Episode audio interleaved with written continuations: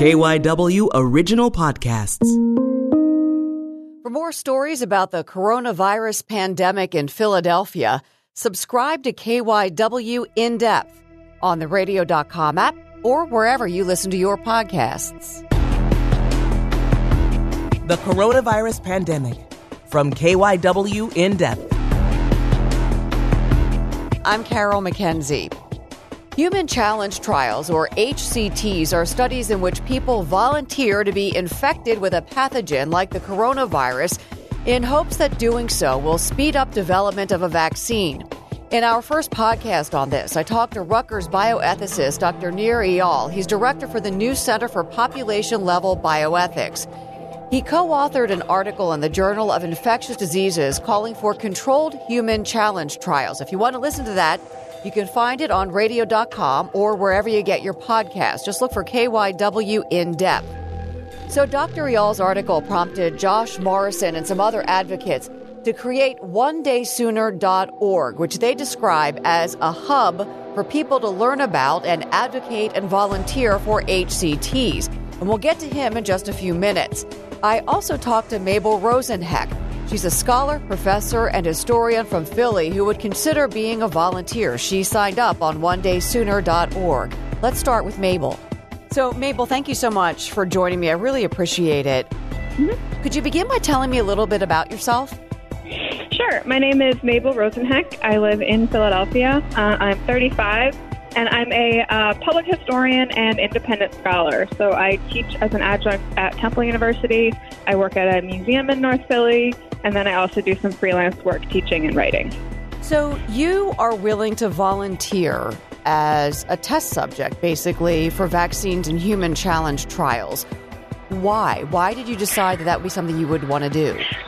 Well, I should clarify that I have expressed interest in and in, in volunteering. So there's a lot of I have a lot of concerns um, with how a trial would go forward and what my, and what that participation would look like. Um, so that means the conditions under which it would happen, and it also means uh, what kind of compensation in terms of um, not necessarily getting paid to do it, but um, getting you know if I'm not working for six weeks, somebody has to pay my rent. Uh, and then also with what happens afterwards in terms of health care, because there could be long term consequences. And so I say that in part because, you know, the organization that, um, that is signing up volunteers one day sooner is not just about advocating for human challenge trials, but really about advocating for the volunteers and making sure that they're taken care of and that these kinds of trials happen in an ethical manner. So, why even entertain this, though? Why are you thinking about this? Yeah. So, um, I mean, you know, when I saw the call and I, you know, I, I saw this idea, my immediate reaction was I could do that. Um, is I have certain privileges. I'm young. I'm healthy. I have you know advantages that not everybody has. So it felt like a contribution that I could make. Um, again, that not everybody could could. And as a historian, you know, I really think that what I do is vital um, to this moment and to how this crisis is unfurling, that we really need to be thinking critically about humans as well as about disease, um, and well as you know, and those things in concert. But I'm not making the kind of contribution that you know doctors and nurses are. So this felt like um, you know I was thinking about those two things and thinking about this being a really material contribution that I could make, that I could use those advantages I have of being young and healthy um, to make a difference.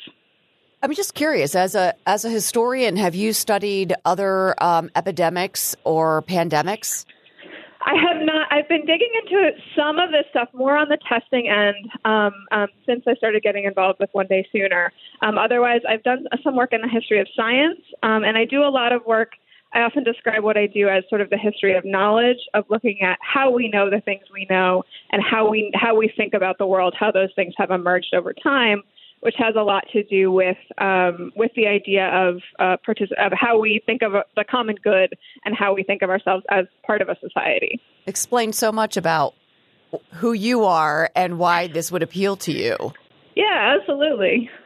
So you mentioned, you know, before you hit on this a little bit. This is really risky. You would be if everything panned out and you were comfortable with the way the trial was going to be mm-hmm. conducted. You're volunteering to be infected with a really serious virus that in some mm-hmm. cases mm-hmm. is deadly. Mm-hmm.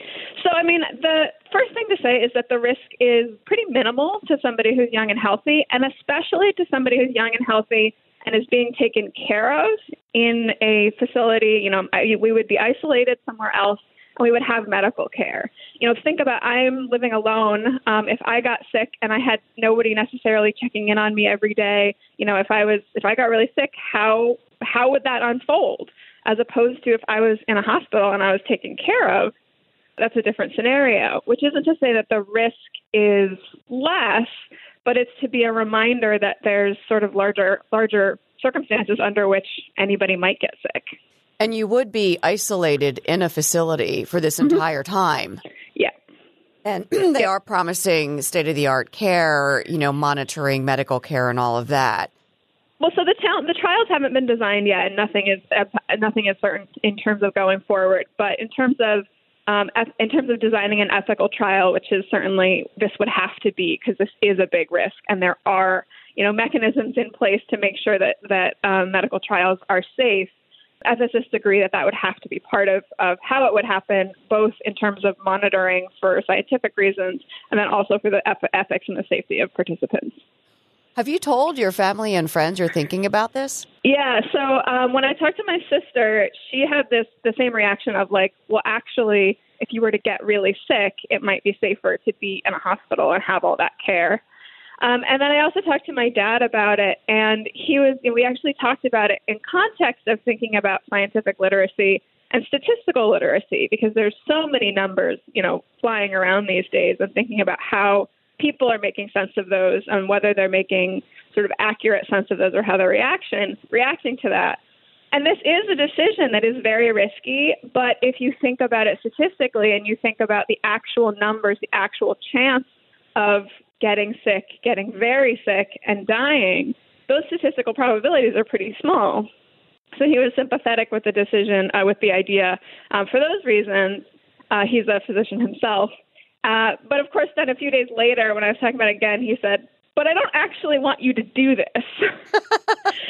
so I think he would be support. I think he would be supportive if I did. He would be supportive of me if I made that decision. But as a parent, he still doesn't want me to get infected, intentionally infected with the virus. Let's just say the scientist versus the dad. exactly, exactly. So he reassured me a few days later that, uh, that he, he, was still worried. Yeah, the two totally different conversations, yep. aren't they? How do you think you would handle that? I, I'm thinking you know, if you were in an, uh, a facility, you would be isolated. Mm-hmm. It would be, I guess, as controlled as it could be. You would, you know, exactly what you're, mm-hmm. kind of what you're getting into. Mm-hmm. How do you think? Like, what are your thoughts about that? Being holed up for six weeks and, and being like while you're being infected with a virus. Yeah, well, I mean, certainly, like one of the thoughts I've had in terms of what it would be like is like how much contact would I have with the other individual participants? and how much contact would I have with doctors and nurses, just in terms of a social environment, which I, you know, I just don't know the answer to. I don't know the answer. I can't imagine I would be isolated in, you know, a white box, but that is that is sort of a material question that would come up and then my other sort of back of my mind question is I'm a runner, so I run every day. And like, can I have a treadmill in this in my room with me?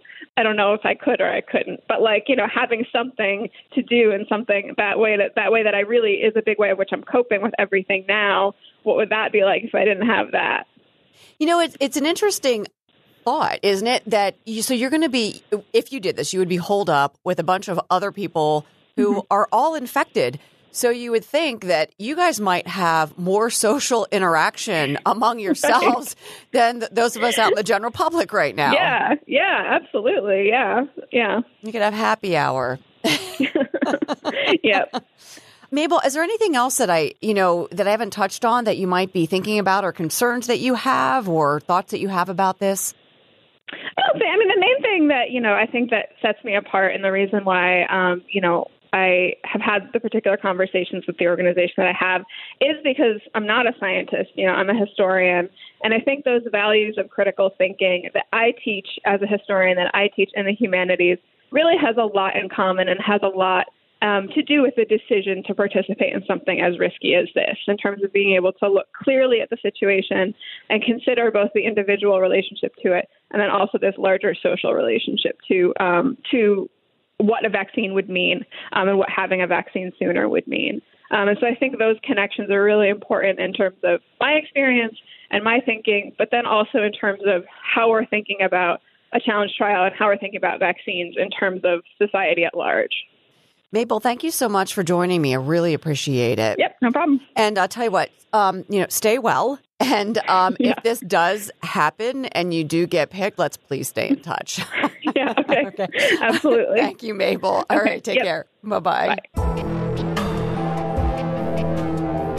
So, my name is Josh Morrison, and I am one of the founders of One Day Sooner. So, Josh, thanks for joining me. I really appreciate it. Can you uh, start out by telling me why you created this this hub, as you call it? I got involved and helped start One Day Sooner at the end of March. And it was after reading an article by Nir Eyal and Marc Lipsitch and Peter Smith that said that you could potentially speed up vaccine development for COVID 19 by as many as three or, or four months by doing a human challenge trial, which involves deliberately uh, exposing volunteers to infection as a way of testing a vaccine uh, more quickly among a smaller population than you would need in normal trials. And challenge trials have been used for a number of different diseases. They have helped develop vaccines for typhoid and uh, cholera and malaria. And the drug Tamiflu was actually developed with the, with challenge trials.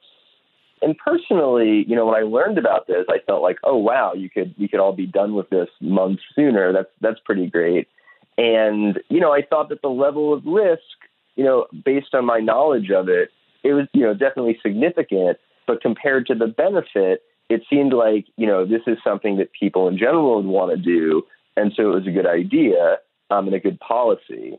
And then I thought, you know, is this something that I would want to participate in um, if I were eligible? And I thought, yes, I, I'm I'm young, I'm 34, I'm in good health, I don't have any kids, I don't have any dependents it seemed like I would be able to do this and be in a, a good position. And so if you know if I'm able to do it and I think it's a good idea, you know why should I leave it to someone else? Why not um, be why why shouldn't it be me? So that that's what got you know me wanting to participate myself. I also felt like I have this experience. Uh, my day job is doing advocacy work for living organ donation at a group called Waitlist Zero, so advocating on behalf of mostly kidney donors, which which I'm a kidney donor myself. And I felt like that experience and the skills I built there could be really relevant for building a, an organization that represents people who want to participate in challenge trials. And that could be quite useful because I think that would, you know, that, that representing this view could really contribute to kind of the ethical discussion around this, to kind of build urgency to use challenge trials if they're useful. And I also felt like you know, the best way of managing the risk to volunteers is giving volunteers agency and power and autonomy over the process so that it's their choice and they can help uh, manage this as well as possible so that it goes forward if it's going to be useful and doesn't go forward if the risks aren't going to uh, uh, be worth the benefits. Are you worried about personal risk? Sure. I mean, I think, of, of course, you know, I think anyone worries about, you know, getting COVID 19 and you know what would be the the risk you know both both the risk um, from a you know obviously a perspective that people even young healthy people can can die of this disease and also you know potentially you know serious long term health issues that we're not yet certain of um, and and you know just generally you know no one no one wants to get COVID nineteen least of all me so certainly I I worry about that. But on the other hand, if this were to go forward and I'd be given, you know, the best medical care and monitored constantly, and so, you know, it's definitely a risk. But I also felt like if I could be part of something that could save tens of thousands, even hundreds of thousands or more lives, that risk would be worth it to me to be part of this, this really important service to humanity.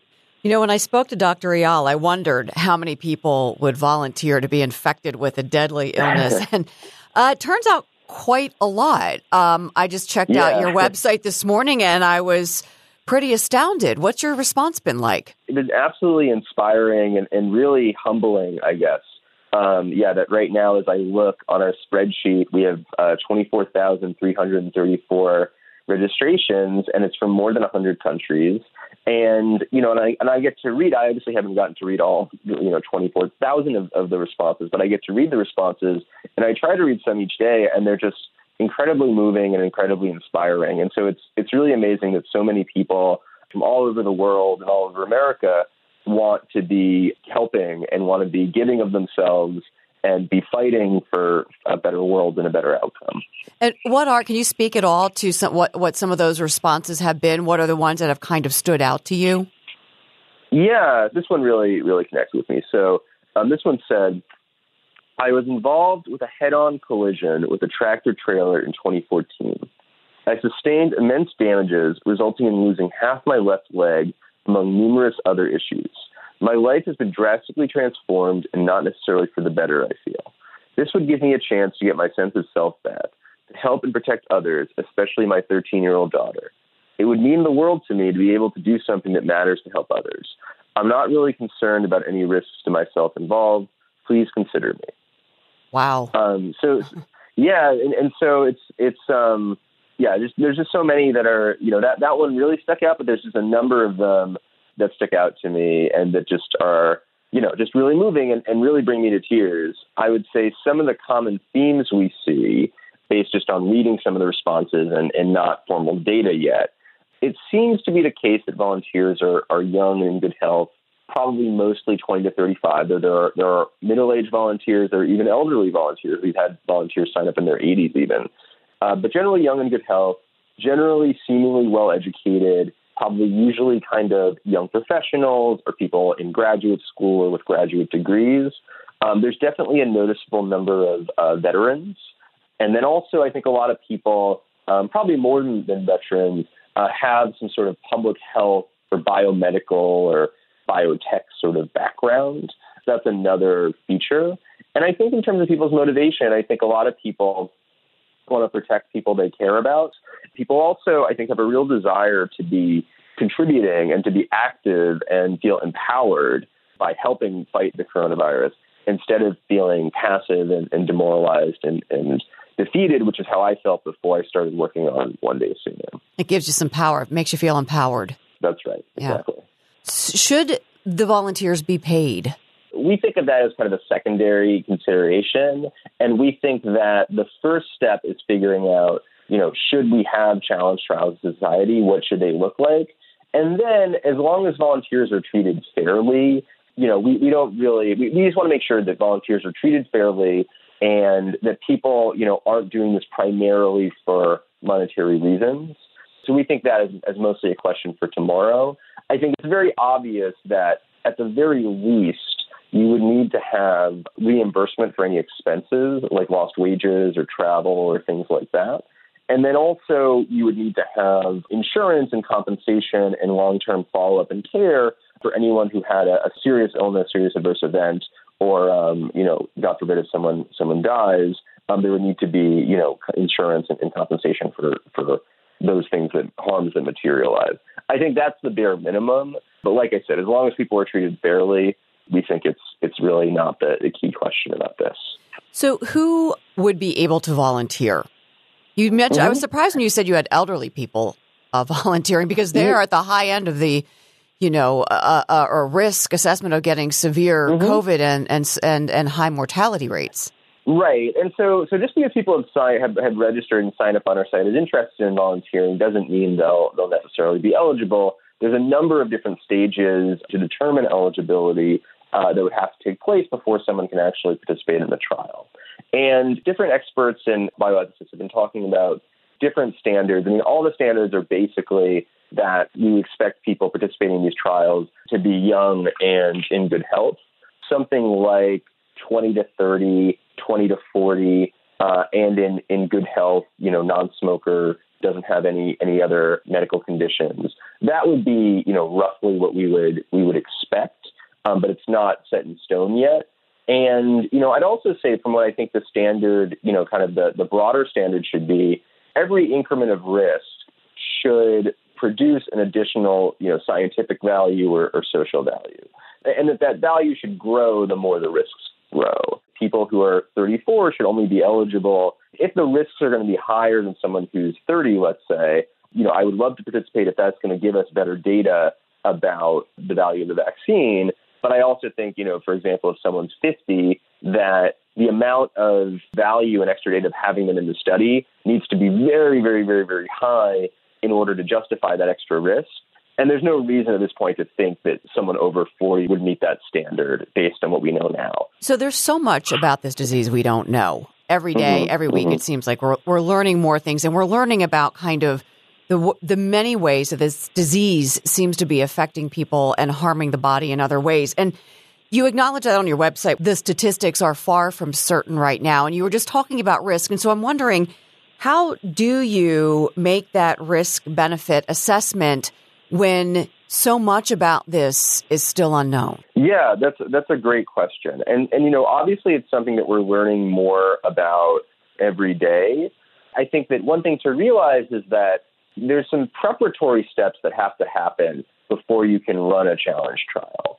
Uh, the first step needs to be the production of the virus under safe and reliable conditions, something called good manufacturing practices or GMP. So by the time a challenge trial actually happens, we're going to know more than, than we do now.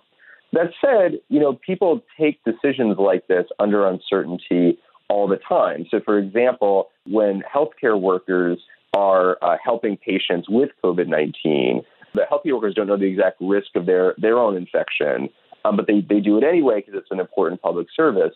Or when people sign up for military service or sign up to be firefighters or police officers, they might not actually, you know, fully know the, the risk, but it's still something that we want people to do. You know, we do have a decent amount of data about COVID 19 so far. And based on what we do know already, and again, this, it's subject to change and we're learning more every day, our sense is that for the, the young and healthy people who would participate in a trial, those risks, to the best of our knowledge, are roughly comparable to pregnancy or kidney donation. So those are significant risks. No one's trying to downplay the risks, but they're also risks that we commonly let people take. And just to give some numbers about that, if you look at the infection fatality rate, our best understanding of that in China, for example, for uh, people that are 20 to 29, both healthy and unhealthy, the chance of dying of COVID 19 if you get infected is estimated at about 1 in 3,300, which happens to be the same risk of death in kidney donation. For pregnancy in the United States, the risk of death is half of that. It's about 1 in 6,500. And so that's also remember that risk is in healthy and unhealthy people, but challenge trial volunteers would only be, be healthy. And if you look, for example, in New York City, in deaths ages 18 to 45, more than 80% of those deaths are people who had a pre existing condition. So, again, there's more that we need to know about the risks of this disease, but based on what we do know, the risk of participating in this trial is meaningful and significant, but also on a level of things like pregnancy or kidney donation that we commonly let people do if you were to do this, how much quicker do you think we would have a vaccine? And mm-hmm. then how many, you know, by extension, how many lives do you think would be saved? Both of those things are, are uncertain. There's a lot that remains to be found. And so I would say it's kind of, well, let me give you kind of a, a few different scenarios, a kind of optimistic, uh, maybe a, a realistic, and, and a kind of minimum, and sort of what those would look like. So the optimistic scenario is that you would save something like three months with a challenge trial. And the basic idea of that, I don't, you know, the, the Nir Eyal piece proposes replacing the standard studies of uh, effectiveness in vaccines with a challenge trial altogether. I'm not sure if you can fully replace them. Those standard studies of effectiveness involve uh, usually, you know, thousands of patients taking place over at least half a year.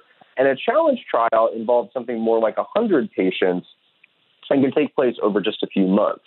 So that way you could you could save a few months. And I think even if you're not fully replacing that that quote phase three trial, that larger uh, study of effectiveness, you still can get this useful information about does this vaccine work three or four months sooner. And when you do that, um, that can allow you to make manufacturing decisions that can can effectively speed up when people get the vaccine by multiple months. I would say that, you know, my target, what I'm hoping to get out of these, if they end up being useful, is something like a month. If we were able to save a month in vaccine development, I'll give you kind of two basic estimates or basic numbers a really conservative estimate and you know my kind of back of the envelope imprecise best guess. So the conservative estimate is just to say each day about a thousand people around the world die from flu typically uh, in a, in a typical year. Even if we find ourselves in a year or two years when the vaccine is being deployed, coronavirus is only as bad, only affecting, uh, causing as many deaths as flu. Even that would mean that a month uh, of uh, vaccine could save 30,000 lives, which would be really quite incredible. But obviously, you know, the coronavirus is, is worse than flu and that we don't have a natural immunity to it. And so, you know, just to give to throw some numbers around, let's say that you thought that one in six people in the world were going to get infected by the coronavirus each year, and that having a vaccine would save even just 0.2% of those people from dying. That would mean that a vaccine would save about 7,000 lives per day and about 200,000 lives per month. So, or potentially even, you know, kind of half a million lives or more if it saved multiple months. And so that's why we call the name of the organization One Day Sooner, because we think that if these challenge trials have a clear likelihood of bringing a vaccine even one day sooner, that represents thousands of lives that should be that would be saved, and we think they should go forward on that basis if there were that clear likelihood. There are a couple manufacturers who now are in phase two and look like they're ready to move into phase three. Have have mm-hmm. you heard from any of them? Does has any have any of the makers expressed interest in doing a challenge trial? So basically, like I said, it would take time to prepare a challenge trial. And, you know, the earliest that a challenge trial is going to be ready is in the fall. You know, Moderna uh, just announced they're going to want to do phase three studies in July if that materializes, I think it's unlikely that a challenge trial would be ready in time for those that particular vaccine candidate. But, I, but so we have had some conversations in general terms with uh, a few different vaccine manufacturers. One of the vac- manufacturers that we talked to was very interested in the idea of using human challenge trials. They were a little bit worried about you know their company being the face of challenge trials, but they thought scientifically it would be quite valuable. Another uh, manufacturer said no, they're not interested, and they, they weren't planning on doing challenge trials. And then finally, um, I spoke to uh, Tal Zaks, the chief medical officer at Moderna, uh, about a month ago. Um, and I can talk about this because he's talked about this conversation publicly too. You know, in his view, is he was somewhat skeptical. He had ethical concerns, um, but he also felt like if the the National Institute of Health or another kind of trusted trialist, you know, the provider of these challenge trials, we're, we're running challenge trials that it would be a hard thing to say no to if that option existed. So we, we've had some some theoretical and kind of general discussions, but the, the, our main focus right now is getting the, the viral production started so that we can get challenge trials ready at the earliest possible opportunity if they do prove useful. All right, Josh, thank you so much for joining us. We really appreciate it. And, and please keep us posted if you, you know, if you guys are successful and end up getting uh, one of these uh, challenge trials going. We'd love to hear about it. Definitely, we'll do. This is the second in a few podcasts we're doing on HCTs. After hearing from people who think this is a good idea, I wanted to check in with a scientist who is in the thick of developing a coronavirus vaccine to see what he thinks about this. Is it something he's considering doing to speed up the process? You can find the podcast I did with him on radio.com or wherever you get your podcast. Just look for KYW in depth.